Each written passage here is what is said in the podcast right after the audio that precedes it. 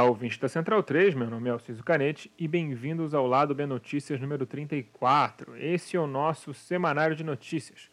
Com a proposta de cobrir assuntos que não renderiam um bloco no tradicional programa de sexta ou precisam de uma explicação e contextualização maior sobre sua importância. Os outros amigos painelistas de sempre estarão aqui eventualmente trazendo suas análises e inclusive hoje temos a presença de Daniel Soares, mas para ouvir nossas opiniões e debates, se ligue em nosso programa tradicional. Nesse episódio, vamos falar sobre o enorme aumento nos preços dos alimentos durante a pandemia, em especial nos últimos 15 dias, e a tentativa de cobrar os presos pelo uso das tornozeleiras eletrônicas. Segue a quarentena!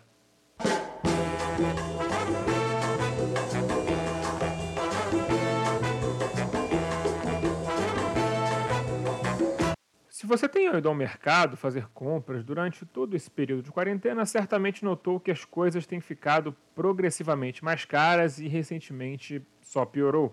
Na última semana, os produtos alimentícios tiveram um aumento médio de 20%, com um foco grande em produtos alimentícios básicos para a cesta básica do brasileiro, como feijão, arroz, açúcar e óleo. O índice de inflação IPCA até julho apresenta uma alta de 2,31%, mas se nós considerarmos apenas a cesta de alimentos, ela já ultrapassa os 7,5%. Enquanto isso, o canal rural comemora o aumento de 96% nas exportações de arroz e da euforia dos produtores com a alta do dólar. A matéria ainda indica que os preços do mercado interno estão chegando ao patamar do valor em dólar, o que segurou as exportações de fim de safra em agosto. Mas, como o entendido de economia nesse programa é o Daniel Soares, eu vou passar logo a bola para ele. Bom momento, ouvintes do lado B Notícias. É, o tema é o aumento do preço dos alimentos, né? A gente já deve ter dado alguma pincelada sobre isso no início do ano, final de janeiro, quando os preços da carne né, apresentaram uma, uma forte alta e agora isso está se refletindo no, no preço de demais commodities, né, principalmente grãos. Né, óleo de soja subindo muito, arroz dobrando de preço. É, eu dei uma olhada no, nos números, nos índices oficiais. É, já se fala em 15% de aumento geral dos preços dos alimentos no atacado nos últimos 12 meses, se refletindo em cerca de 8,5% no varejo, né, porque você tem um, um descasamento temporal, mas com o tempo o varejo ele, ele repõe essa diferença, ele transfere essa diferença para o consumidor.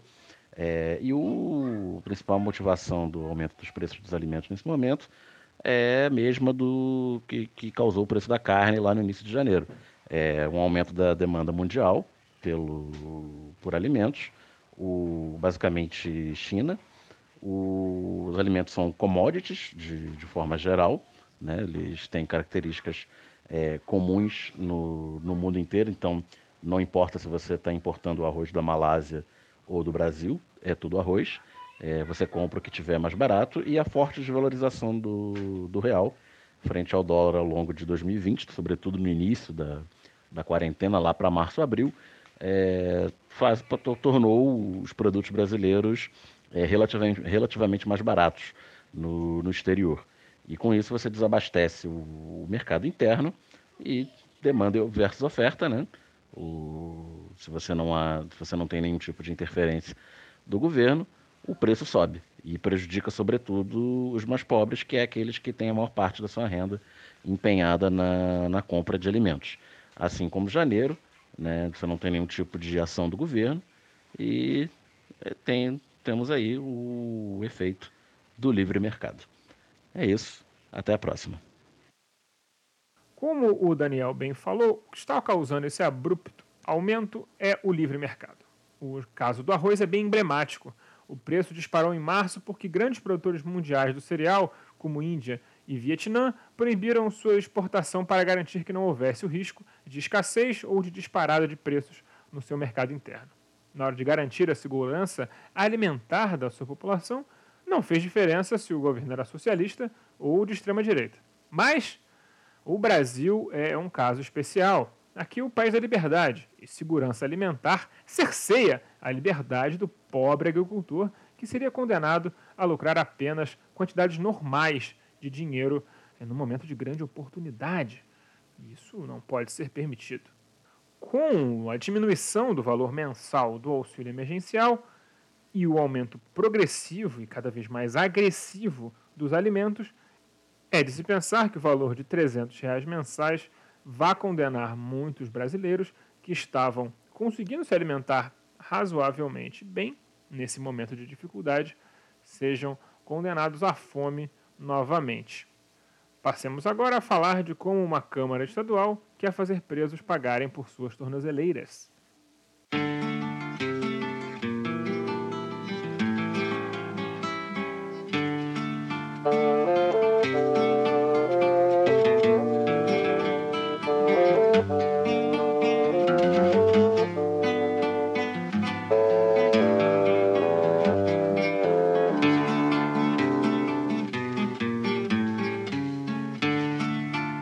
Lado B do Rio é produzido com a ajuda financeira de nosso financiamento coletivo no Padrim. Se você gosta de nossos programas e quer que continuemos a produzir cada vez mais e melhor, considere se tornar um apoiador você também. Nossas faixas de apoio começam de R$ reais por mês. Acesse padrim.com.br barra Lado B do Rio e nos ajude como puder. Caso prefira, temos uma nova opção de pagamento. Procure por Lado B do Rio em seu PicPay e nos apoie por lá para a sua maior conveniência. Se não estiver podendo ajudar financeiramente, não tem problema. Nos ajude divulgando nosso programa e feed para amigos, colegas, conhecidos, enfim, ajude-nos a espalhar nossa palavra. Os deputados estaduais de Pernambuco resolveram inovar no lombrosianismo à brasileira. Essa ideologia penal que diz que quanto mais os presos sofrerem, melhor.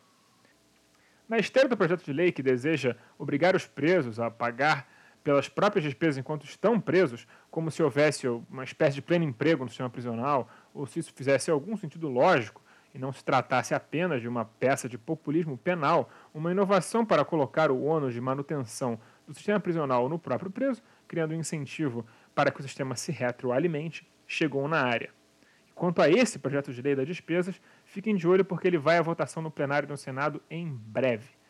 Mas na Câmara Estadual de Pernambuco será votado também um projeto para obrigar que os presos que recebam uma medida cautelar diferente da prisão que envolva a tornozeleira eletrônica sejam obrigados a pagar uma mensalidade para sua manutenção no valor de 230 reais. Claro, claro, o juiz, o juiz avaliará se o preso tem ou não condições de pagar a tornozeleira antes de obrigar ao pagamento. Mas essa lógica é perversa muito além do pagamento em si. Os artigos 319 e 320 do Código de Processo Penal prevêem uma série de medidas cautelares diferentes da prisão. Ou seja, a lei oferece alternativas para que o juiz possa evitar que certa pessoa vá para a prisão preventiva, que deve ser excepcional, não a regra. Então, a tornozeleira acaba sendo, nos recursos para dar ao juízo, uma garantia maior de que o preso irá comparecer aos atos do processo e não vai fugir, porque é para isso que serve a prisão preventiva. Quando uma das opções está com preço tabelado, quanto tempo levaria para promotores e juízes passarem a só estender esse tipo de medida cautelar para quem pode pagar, julgando-se estar defendendo a eficiência administrativa e o cuidado com o erário? Pior, trata-se de uma lei completamente inconstitucional, uma vez que estados não possuem poder de alterar o Código de Processo Penal. Eles estão apenas desperdiçando tempo e dinheiro do contribuinte, fazendo comissões e votações sobre uma lei que não tem a menor possibilidade de se tornar efetiva. A única função dela é eleitoral e ideológica. Coincidência ou não, e não há de ser, um dos proponentes dessa lei é pré-candidato a prefeito em Caruaru pelo PP. Afinal, para o candidato, a vida dos presos pouco importa, e se for mais gente parar na prisão preventiva, dane-se. O que importa é ele ganhar a prefeitura, não é mesmo? As trilhas para esse programa foram retiradas de O Drama da Humana Manada da banda O Efecto, Preciso Me Encontrar de Candeia e Cartola e Eu Tá Vendo no Copo de Noriel Vilela. Fiquem ligados em nosso programa regular de sexta, porque olha, por esse vocês não perdem por esperar.